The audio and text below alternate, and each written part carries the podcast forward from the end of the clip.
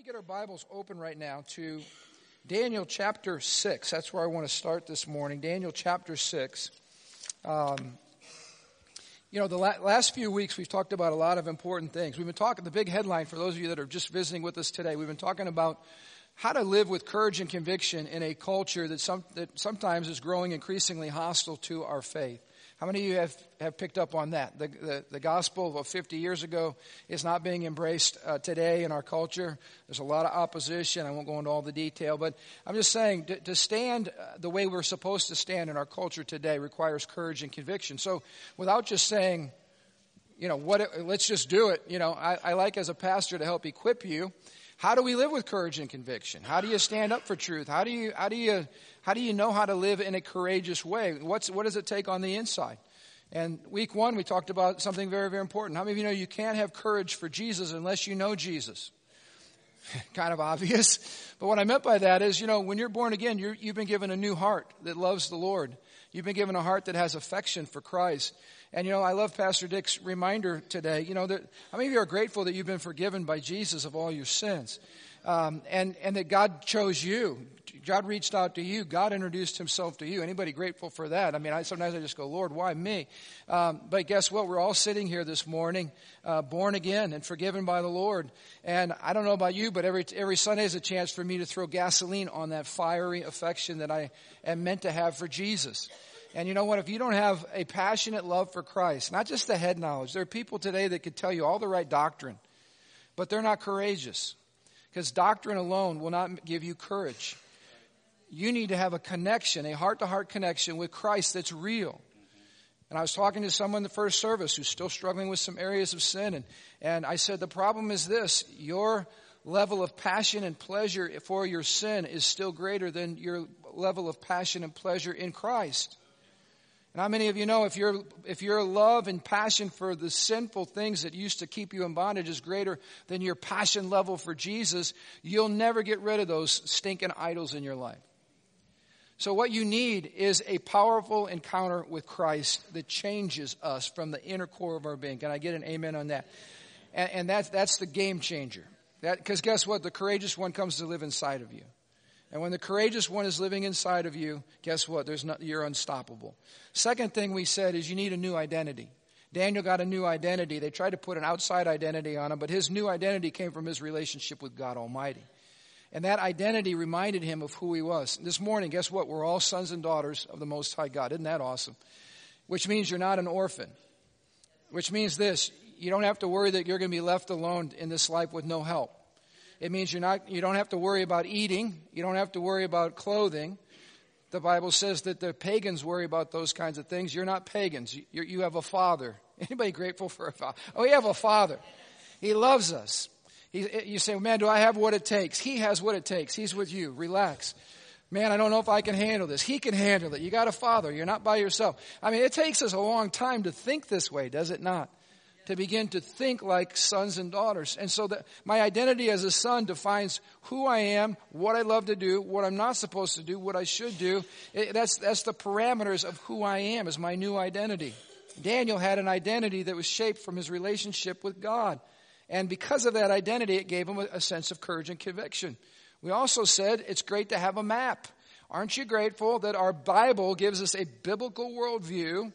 So when you're in the midst of I like to look at our Christian life like a book with many chapters. I mean, some of you are more toward the end of the book in your journey. Some of you are just beginning the journey. Some of you just ended a chapter that was awesome. Some of you are in a chapter right now that you wish was over. And you already know what I'm talking about. You don't have to raise your hand on that. But here's my encouragement to you. There will be a period at the end of this chapter, and God will open up a new chapter for you. I'm going to say that again. That's what the map does. The map lifts you out of where you're at because you're in the middle of the forest and all you can see is the trees. And the map lifts you out of the forest so you can go, I'm almost out of this. This chapter is almost over. I just need to hang on for a little bit longer. Does this make sense to anybody?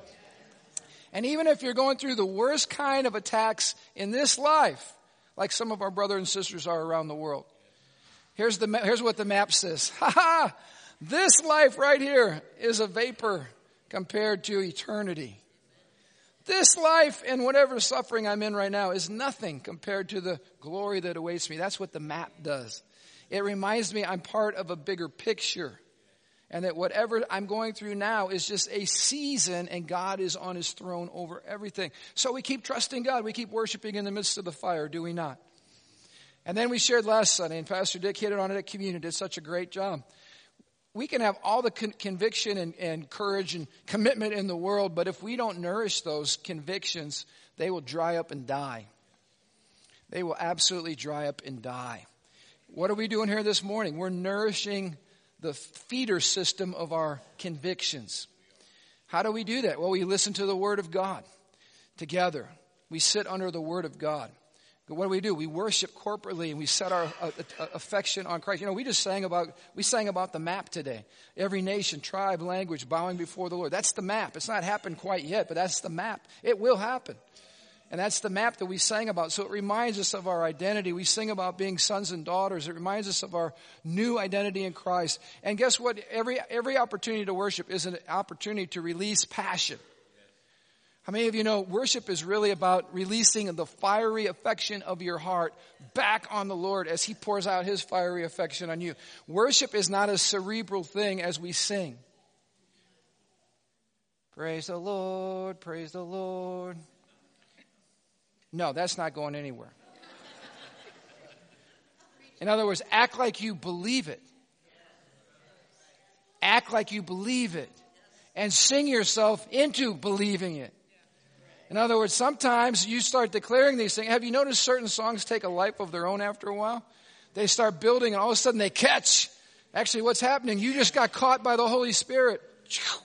And as you're singing, it like pulls you out of you, and you forget about you. I mean, that's one of the best things that can happen is when I forget about me. And when I get my eyes on somebody greater than me, then I get happy. But when my eyes are all on me, I'm so miserable. My life is so miserable. Then I come here, and what happens? I holy habit. I just get supersized by God Almighty. You hear what I'm saying? So worship to be done well should come out of a fiery affection in our hearts. Now let me just say this. If you come here and there's no fire going on because you've had a rough week and somebody dumped water on your heart, that's okay, because guess what? You might worship next to Chris. She's got enough fire for you and her. And then I might get next to Cheryl. Cheryl's going to spill some fire on me. And I get up here and I'm surrounded by people with fire, and guess what? Boom, I ignite again, and I'm like, yes! It might not happen until song number 2, song number 3, maybe song number 4. But if you play with fire long enough, you're going to catch back on fire. That's the way this works. We need holy connections. You were not meant to do this by yourself. We can't do this by ourselves. We spend time in the Word. We spend time in prayer. We're part of the larger body. We're sending people. We're going to be feeding people, clothing people, loving people. That's going to be a whole big thrust we're going to be introducing here over the holiday season. But my point is this. If you want those things to grow and be strong, you have to have the disciplines of God. Guess every week when we give, what are we doing? It's a holy habit. I'm going, here we go, Lord. I trust you once again. You are my source. Yes. There it goes. You are my source. Life from God. That's the way it works in the kingdom. Holy habits. So let's talk about today's message. We're going to talk about kingdom loyalty. Kingdom loyalty. And we're going to look at Daniel's daring defiance. Now let me define loyalty to you in just 2 words. I love this. Loyalty is affectionate allegiance. Affectionate allegiance. See, up to this point in our series, we've been talking about how to sustain or create convictions that are deep and the courage to live those out. But at this point, we're moving beyond talking about it. We're going to do it. How many of you are ready to put some things in act? In other words, not talk about convictions, but act on your convictions. Not talk about courage, but be courageous. Amen? At some point, we got to move out of the talking and begin acting. Now, here's the issue.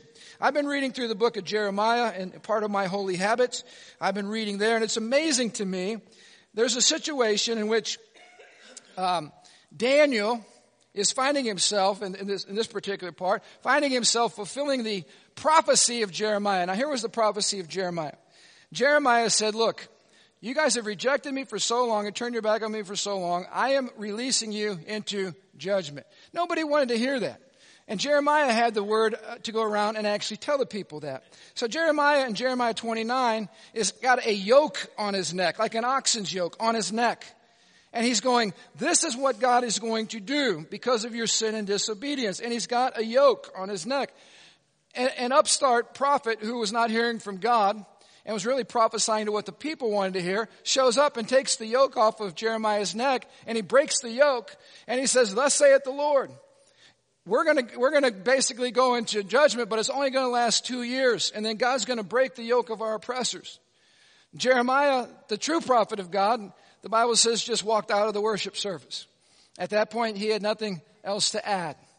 But Jeremiah gave the true word of the Lord, and this is what the true word of the Lord was. You can see it on the screen. The true word of the Lord came in chapter 29, verse 7. In fact, here was the honest report from the Lord. You're not going to go into judgment for 2 years. It's going to be, ready for this, 70 years. How many of you know, if you had the choice, 2 years, 70 years, which preacher would you like to listen to? The only problem, here's the correct answer, the right one. Don't judge the content based on the appeal or lack of appeal to your flesh. Here was the word of the Lord that Jeremiah gave him. This is what the Lord of heaven's armies, the God of Israel, says to all the captives he has exiled to Babylon from Jerusalem. Listen to this. Build homes and plan to stay. Plant gardens and eat the food that they produce. Look at this. Marry and have kids. Then find spouses for them. Now we're talking about multiple generations. We're not talking about one generation. Multiple generations. Find spouses for them so that you can have grandchildren. Now we're talking 3 generations. Multiply! Exclamation point. Do not dwindle away. Another exclamation point. And work for the peace and prosperity of the city where I sent you into exile. Pray to the Lord for it, for its welfare will determine your welfare. Listen to this word that he says. He says, you're going to be living in Babylon. You're going to be living in a foreign, wicked place. Don't shrink back. I've heard people say this. Oh, I don't know if we should have children and bring them into this evil world. That was the same stinking thinking he had to address right here. He said, stop it. Yes, you're going to be in Babylon. Marry. Have kids. In fact, have lots of kids. Don't shrink in Babylon. Grow in Babylon. Expand in Babylon. Multiply in Babylon. Plant your home, your crops. Start your home. He said, pray for the blessing of this place and work toward the blessing of this place. Now, how many of you know that's exactly what Daniel did? Daniel spent his life. In fact, when we read here in chapter 6, this is like decades later. Daniel's no longer a teenager like we started in chapter 1. Daniel's now an older man. And he's been serving as an exile in this country for years. And I want you to turn with me to Daniel chapter 6. I want to start reading in verse 1. Because this brings us to where we're at today. We're trying to find how to live a healthy tension between being a citizen of God's kingdom. How many of you are citizens of the kingdom of God in this room besides me? Where our primary allegiance lies, and we're a citizen of the United States of America. So here's what I'm suggesting to you. We have to balance the tension of what it means to live in this country and be a good citizen, a patriot, all right? Love your country, serve your country, and balance that with the demands that are higher demands of the kingdom of God and of our greatest leader, Jesus Christ, King of Kings and Lord of Lords. That's the tension that we live in, kingdoms that are in conflict. And so I want you to see a testimony here about Daniel's life, and I hope this helps you as you get ready to go to work tomorrow morning, perhaps. The Bible says, Darius the Mede, Darius is now the king, not Nebuchadnezzar. Darius the Mede decided to divide the kingdom into 120 provinces, and he appointed a high officer to rule over each province. The king also chose Daniel and 2 others as administrators to supervise the high officers and protect the king's interests. Look at the testimony of Daniel in verse 3.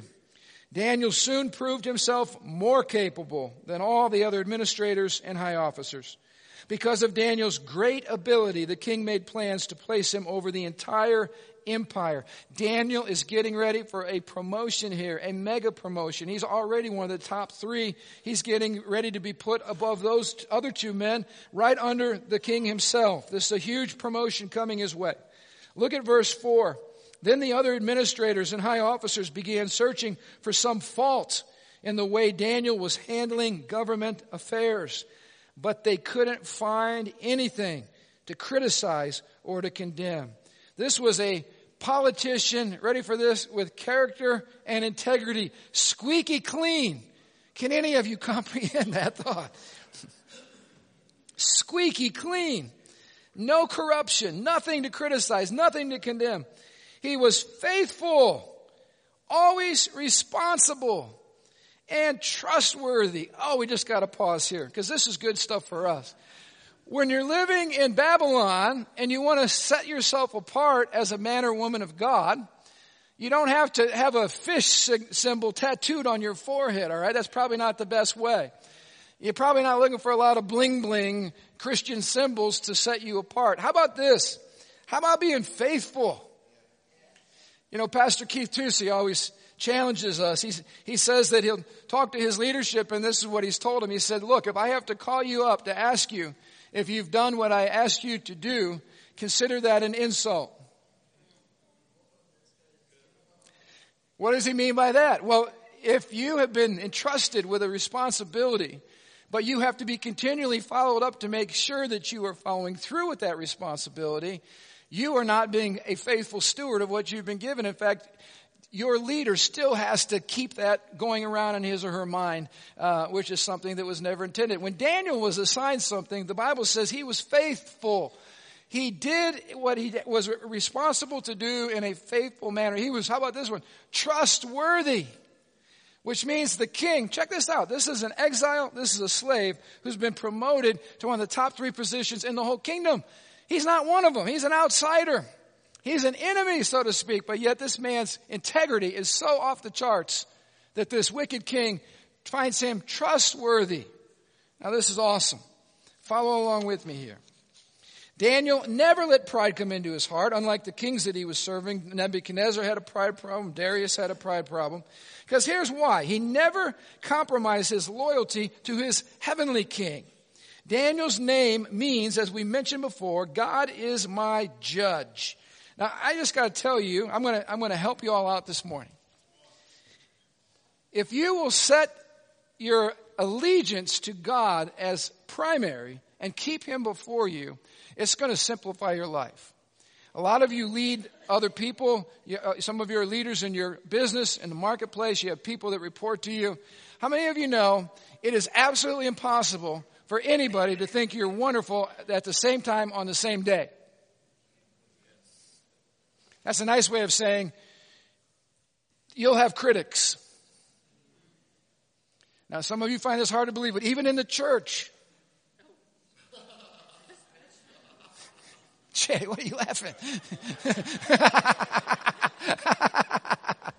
Even in the church, believe it or not, it is impossible to please all of the people all the time. So let me help you out. Please one person all the time. Make that your goal. Please one person all the time. And if you really feel ambitious, please 2 people. Add your spouse in there, all right? If I add my wife in there, all right? Honey, are we good? Yes, we're good. Hallelujah. Mama's happy. Everybody's happy. Now I can go here. Lord Jesus, are we good? The Bible says, strive to live with your brothers and sisters with a clean conscience before God and your brothers and sisters. Amen? Isn't that simple? Daniel's not intimidated by all these people around him, by his job. At the end of the day, he's saying this, Lord, have I brought pleasure to you and glory to you? Have I pleased you? Isn't that simple? When you are radically God-centered, it simplifies things. It complicates other things, but it really simplifies what you're called to do. Now notice, I just want to mention this. We're getting ready to honor some new members to our family. And in our new members class, we talk about some of our core values. One of our core values here is we as a people want to be radically God-centered. Can I get an amen? Here's the simple version for that. And moms and dads have shared this with your children over time. I know my mother shared this with me one time. It shaped my life. It's not all about you. It hurt going down. I can still remember sitting in the car as my wonderful, faithful mom is driving me around like her new assignment now is professional chauffeur to me. Hurry up, Mom, we're going to be late. Hurry up, Mom, I got to be here. Hurry up, Mom. And finally one day, imagine that kind of selfishness coming from your pastor. But it was true. And finally, she just looked at me nicely in her 5-foot-tall little dynamite body. And she just said, one of these days, son, you're going to realize that the whole universe does not revolve around you.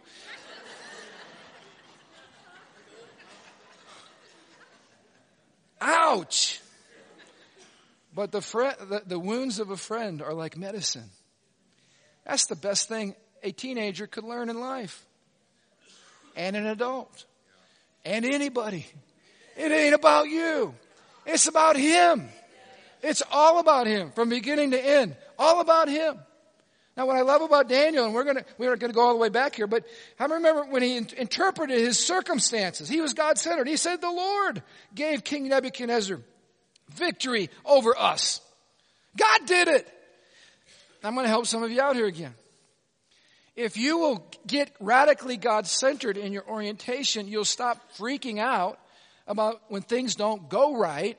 When things mess up your schedule, the flat tires, the whatever, you're not going to freak out and let those things blow you out. You're going to go, wait a minute, God is over my life. Every little detail I can trust him with. This makes sense to anybody. God is for me, not against me. I didn't share this first service, but we pull into Myers the other day. We're trying to get all this last-minute stuff done, like buy tons of groceries before we leave so our kids can eat while we're gone.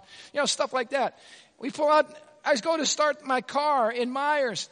The battery's dead.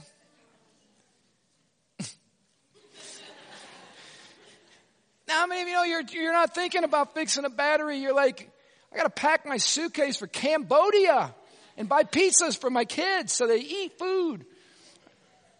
And I look up, and there's a young man that I haven't seen at church for months coming over to give me a hug and say hi. I hug them. Next thing I know, we got jumper cables out, their car's pulled up, and I'm on the road in like 30 seconds. Listen, it wasn't about the battery. It was about a divine appointment. I went to the store to cash my check over at Centier, Strack and Van Til's. I got there at 9:30. They don't open till 10. I don't want to stay in the grocery store for 30 minutes, so I'm hanging out. While I'm hanging out, guess what? I run into somebody who I haven't seen in months. And just the eye contact said everything. I didn't have to say anything. And we got hugging and reconnecting and all that. I know that was a setup. God had me wait for Centier Bank so I could connect with somebody whose soul needs to be here, having holy habits, but they have not been here. My life is the Lord's. How about you? He is the center of my life. The sooner I let go, the more fun I have. Gets to be really cool. Daniel eats for the glory of God. Remember, he wouldn't defile himself by eating food and wine given to them by the king. He even ate for the glory of God. He was God-centered in the interpretation of the dreams. I'm not going to have time to go into that. But he stood before King Belshazzar, and he said, you have not honored God who gives you breath and controls your destiny. See, prophets will say, people of God, prophetic people, will say bold things based on conviction, and they don't really care about the folks around them or the fallout when they know it's true. It gives you courage and conviction. Imagine saying that to one of the most powerful men on the planet. But he spoke the word of the Lord. You have not honored God who gives you breath and controls your destiny, he said. And here's what I want to focus on today. I want you to check out with me Daniel's God-centered prayer life. And we're going to talk about his daring defiance here in just a moment. But read with me. Keep reading. We're going to read in verse 5. Daniel 6, verse 5. So they concluded, our only chance of finding grounds for accusing Daniel will be in connection with the rules of his religion. So the administrators and the high officers went to the king and they said, long live King Darius. We are all in agreement. We administrators, officials, high advisors, high officers, advisors, governors, that the king should make a law that will be strictly enforced. Give orders that for the next 30 days, any person who prays to anyone, divine or human, except to you, your majesty, will be thrown into the den of lions.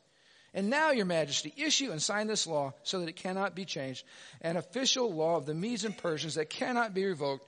So Darius signs the law. Now, let me just share with you here.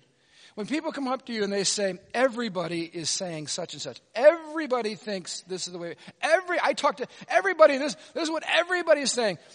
What I found in the church life is when you press that issue, everybody is usually that person and their friend.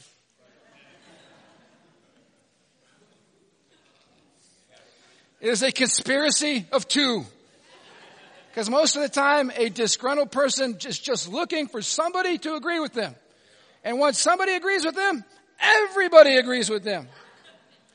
Now, I got news for you. Nobody talked to Daniel. He wouldn't have agreed. He's one of the top 3 leaders in the land. Nobody consulted him. And I don't think they took an opinion poll out of the other 120 people. This is 2 bad guys looking to team up on a good guy to get him fired. That's what this is. It's rooted in envy and jealousy. Any of you ever deal with that in the marketplace out there? You get the promotion, everybody hates your guts. You get the favor, everybody's trying to kill you, get you fired. This is real life stuff. Here's something else I want to encourage you. Watch this. When people flatter you and try to put you on the same level as God, they might have an agenda. Oh, Pastor Ron, you're like Billy Graham and T.D. Jakes all rolled into one. Now, that would be an interesting thought, wouldn't it, David? Billy, Jakes, Graham, or however that works. No, when you start believing your own press releases, all right, and someone keeps feeding you that on a regular basis, their motives might not be that pure. And let me just tell you this. When someone puts you on the same level as God, their motives are not that pure. That's what was happening here. Now, check out. Let's go on reading. Verse 10, but when Daniel learned that the law had been signed, check out this brother. He went home. He knelt down. Everybody said those 2 words with me. As usual, in his upstairs room with its windows open towards Jerusalem, which was the place of his loyalty. And he prayed 3 times a day. Look at, there it is again. Just as he had always done, giving thanks to his God. And then the officials went together to Daniel's house, and they found him praying and asking God for help. So they went straight to the king, and they reminded the king about his law. Did you not sign a law that for the next 30 days, any person who prays to anyone, divine or human, except to you, your majesty, will be thrown into a den of lions? Yes, the king replied, that decision stands. It is an official law of the Medes and Persians that cannot be revoked. And here comes the noose around Daniel's neck. Then they told the king, that man Daniel. I like this parenthetically. One of those captives from Judah. This guy's one of the 3 most powerful people in the whole kingdom. But right now he's a captive from Judah. Is ignoring you and your law. He still prays to his God 3 times a day. Now I'm going to mess with you, all right? That was all. I'm just laying the foundation. Now I'm going to mess with you. And my prayer is that every one of you feels incredibly challenged and uncomfortable before you leave here today. How's that for seeker sensitivity? Yeah, we just kicked it out the door. We're talking about conviction. And this gets as real as it could possibly get, all right? And if you're not feeling a tad bit uncomfortable, you got to listen to the message again because you missed it. And I mean this in a good way. There's some things that should challenge us. I hope this is one of them. Look at Daniel's daring defiance. First point, Daniel prays in full knowledge. As soon as he finds out about this law, he knows fully what the law is. He knows that this law will send him to the lion's den if he disobeys it. And he does as he has always done. This is open conviction, in your face defiance to a wicked law by a king. Now, okay, we all get it. But here, now I want to mess with you. Because the devil is subtle, very subtle. If you knew you were up for a major promotion in a short matter of time, and this law just said no praying to anybody but the king for 30 days, what would be going on in your mind? Let me help you. Because it's the same thing that would be going on in your neighbor's mind and in your pastor's mind. Tell me if this is not how we would be thinking. Why would I risk the promotion over something as petty as my personal prayer life? Or how about this one? It's only 30 days. I mean, I can put a comma in my devotion and conviction for God for it's only 30 days. I mean, it's not that big of a deal. Or how about this one? Think of all the good I can do for God once I get this promotion. my platform is going to be huge. What good is it if I'm in a lion's den being eaten? Who am I going to impact then? But if I get this promotion, I'm going to have the ear to the head honcho. I can lead this guy to Jesus. I can have all kinds of influence. It's only 30 days. Anybody ever track those thoughts with me? Especially, how about when what's attached to that is a whole lot of money and privilege? But Daniel, in full knowledge, violated the law. Let's go to the second point. He prayed in full view.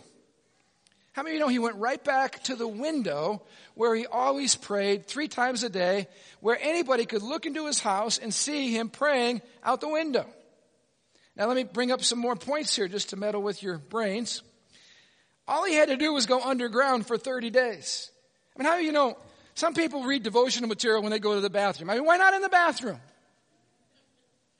Why pray in front of the window? Why not in the bathroom? Why not? How about the Bible talks about prayer closets. This would be a good time to have a prayer closet. You could hide in the closet. I mean, I'm just trying. Is this real thinking here? I mean, do you have to do it in front of the window? God, of course I don't have to do it in front of the window. I can pray to you anywhere, and you hear me. I can go out on the golf. I could start praying on the golf course, God, and I won't have to do it in front of the window. Nobody will see me. No, he goes right to the window. Can anybody see this? This is daring defiance right here. He's not hiding this. How about this one? You know, Daniel, you're being so legalistic. Now, I've heard all these, by the way. You're being so legalistic, Nate. You don't have to go kneel. You don't have to kneel right there. You don't have to do it in front of the window. You're being legalistic. Just pray. You don't have to. You know, it's not how you pray, Nate. You're being legalistic. God doesn't care how you pray. Can anybody hear the hisses of the serpent and all these things? You know, you have to learn to determine what the devil's voice sounds like versus what the Holy Spirit sounds like. Let me tell you, the devil has a list, a hiss in it. He's always trying to get you to back off of your convictions, and sometimes he uses religious people to help. See, it's not the world that ever accuses you of being legalistic. It's Christians. Some of your biggest enemies to being the person God's called you to be are not out there. You're sitting next to them on Sunday. They're the ones that are always trying to tone you down. Always trying to, you're being too legalistic. These are the people that want to just throw grace on everything. It really doesn't matter. How about this one? You know, David, maybe you're really too focused on your reputation. Is this prayer thing, is this really all about you? I mean, you know, those ones really stick deep. Because now you think you're acting on the motive of righteousness, and somebody who is your brother or sister is now suggesting that maybe it's become more about you than about the Lord. I'll just tell you this. Every great man or woman who has changed history has had people attack their motives. Every one of them. That's why let me give you another little hint. You know what's one of my lifelines? My holy habits? I read historical biography. Because the devil hasn't changed. He's a still lying, scheming, stupid, doesn't play fair. And every one of God's choicest servants has been attacked by this joker in the same way over time. So when I read about John Wesley or George Whitefield, or I read about help me out, who's the guy that stopped slavery in Great Britain? William Wilberforce, man. William Wilberforce. He's preaching his guts out, condemning the evils of slavery, and the religious parliamentarians were turning his words and making it sound like he was doing this just for himself, for his own career, for his own aggrandizement. Boy, the devil's sly, isn't he? Even when you're standing for something that's right, people will make it seem like, oh, you're just doing that for you. It's all about you. How about this one? He prayed, number 3, with full force. You know, Daniel, okay, do the window thing, but you don't have to pray 3 times. Now, here's another one. Ready for this one? if you're a person of conviction that you're going to get this thrown your way, you're being a fanatic. Some of you have had that spoken over you. You know, you're just taking this Jesus thing a little too serious.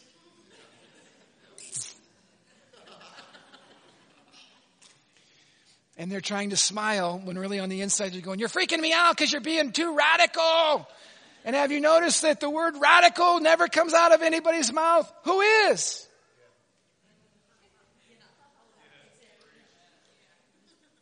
Your passion for God will stir up folks who are cold for God. Your commitment to truth will stir up people who have a hard time standing up for anything. Your courage to run to the fire will mess with the people that are sprinting away from the fire. This is the way conviction and courage works. These things don't happen in mobs. The mob activity is always choosing the path of least resistance. The people that are standing are going against the grain. They're like the eagles. They're not like sparrows. They're like eagles. There's something different about them. And you need to be an eagle. You need to have the conviction that stands even when the folks around you, because here's the deal. When Chris is radical in prayer, and I see her heart going after God, and I'm in a room with her, she provokes me. Now the provocation is righteous. She's not even thinking about me. She's so radically God-centered, she's not even thinking about me. But I'm watching her devotion and it's messing with me. At that moment, here's what's happening. It's an invitation by God for more. Or you have to kill the person who's making you feel uncomfortable. Now, we don't take out a knife and kill her, but we kill her with our words. We slander her devotion. We say, yeah, Chris, you know, she's got, her feet aren't firmly planted on planet Earth. She's up.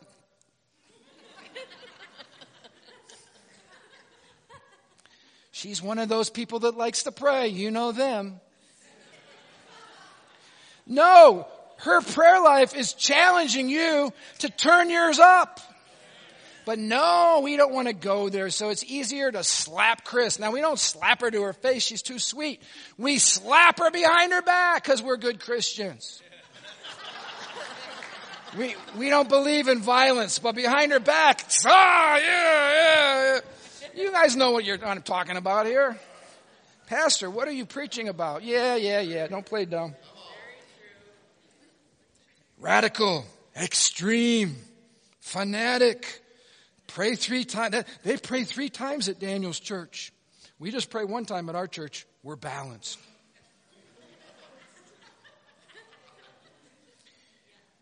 In fact, Daniel, just pray early in the morning. Or late at night when no one can see you. But no, you're radical. You got to pray at midday when the sun's out, right in front of your window. Radical, radical, radical. Too radical for me. All right. Number 4. He prayed with full clarity. Here's what Daniel didn't do. Would you all join me right now for a moment of silence? Let me just interject here. This is the dumbest public act we currently have going. Let's all of us be quiet for just a second.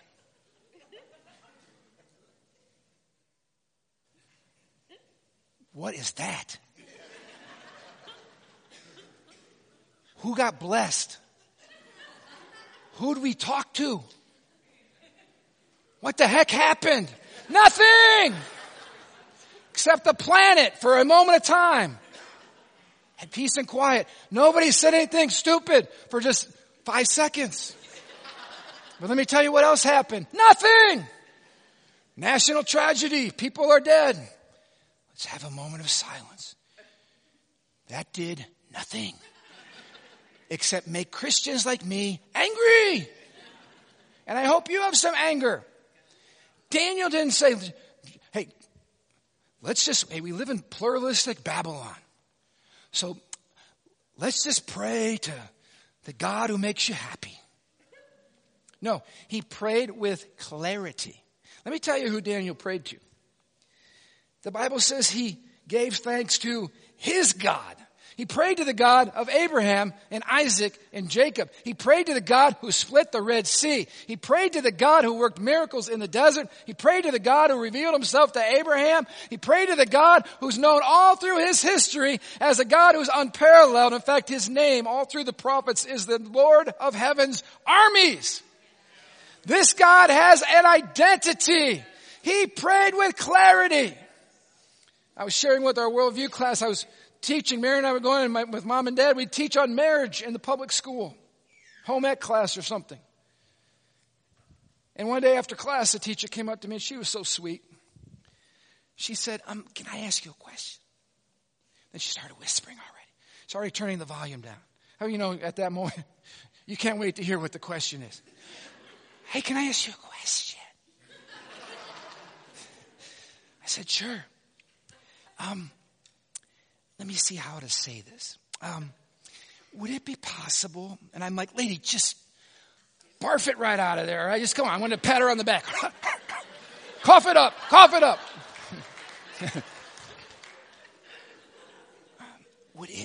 Do you think it would be possible for you to teach about marriage without,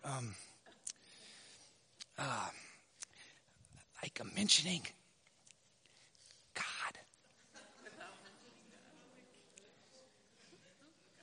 I framed the clarity moment. No. And then I helped explain. I said, teaching young people about marriage without telling them about the person who invented it would be doing them a tremendous disservice. It would be like you teaching your home ec class, teaching young people how to make delicious apple pies and never mentioning apple.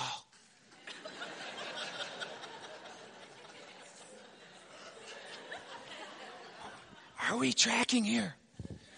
Problem was we never got invited back. But ready for this? That's okay.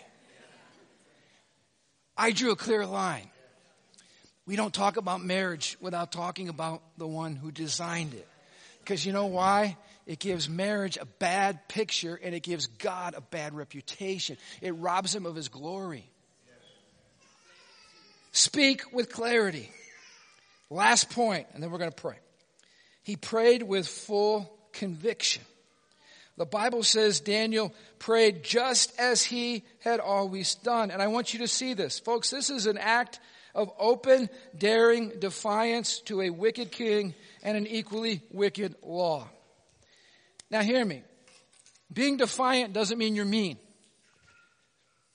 You can be defiant and smile. In fact, some of your kids do that all the time. That's where we learn this stuff, right? I'm not talking about being mean. In fact, in the next couple of weeks, we're going to be sharing some incredible opportunities we're going to have to love on people, to serve people, to keep helping hungry people, clothing people that need clothes. I mean, helping people in their times of need. That's who we are, right? We're the body of Christ. That's what we do. We roll up our sleeves. We love people. But here's something else we do. We don't let anybody take the position that only belongs to the Lord Jesus Christ in our lives. We don't let anybody have that affection. And listen, when a king passes a stupid law like that, somebody needs to tell them it's a stupid law. Yes. And we're not obeying it. Right. Now listen, I've been telling you this for 10 years here at Living Stones about the things that we're seeing happening right now. I don't know how many of you watch the news, but in the state of Massachusetts, it was the breeding ground. I mean, the epicenter of America back in the day, right? I've walked in Boston. I've walked into the little gravesite there. What does that call that? Man, my mind. Help me out. Chris, help me out. The graveyard. Thank you, Chris. The graveyard. All right. It's a who's who of American history in the graveyard there.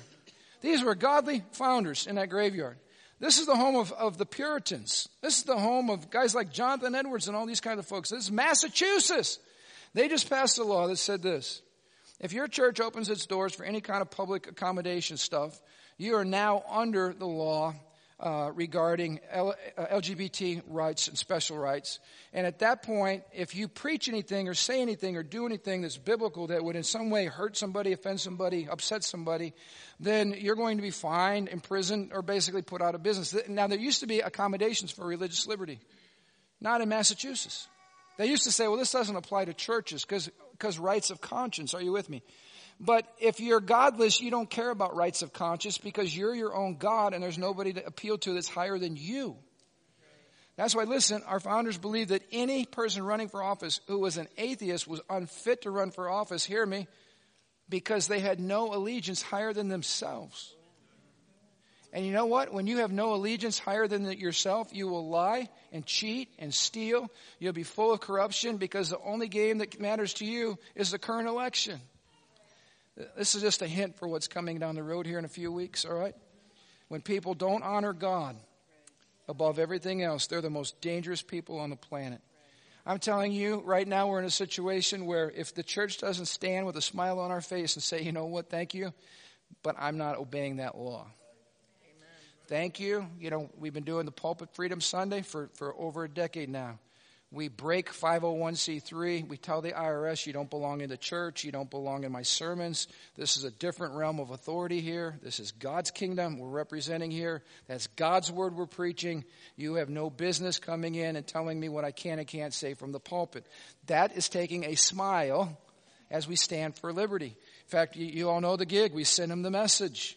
We let them know, hey, you can watch on video if you'd like to see it live. But here's a picture of us breaking the law. We just wanted you to know about it. We're inviting them to do something about it because it's a principle worth fighting for. It's been going on for over 10 years. The IRS has never done anything about it because they don't have a leg to stand on. But listen, we have people in our culture today. In fact, when I did that, the very first Sunday I did that, we had people who left our church. This is what they said. Well, I don't want to go to a church where the pastor does not honor the law. Whose law? Whose law? Sometimes we forget. You're all part of a nation that told King George, see you later, alligator. You wouldn't even be here if people didn't have enough sense to break a law. Bad law. Ungodly law. Does this make sense to everybody? Daniel heard the law. He said, thank you. God, I love you and I worship you and I continue to be right where I'm at 3 times a day where I've always been because you're King of Kings and Lord of Lords. This is a really bad law and I'm going to worship you. That's what he did. Knowing, check this out, his prayer life was more important than his life. Right. Think about it. That act right there was going to cost him his life. And he said, bring the lions on if that's the case. Because there are some things in life that are worth more than life itself. That's called conviction.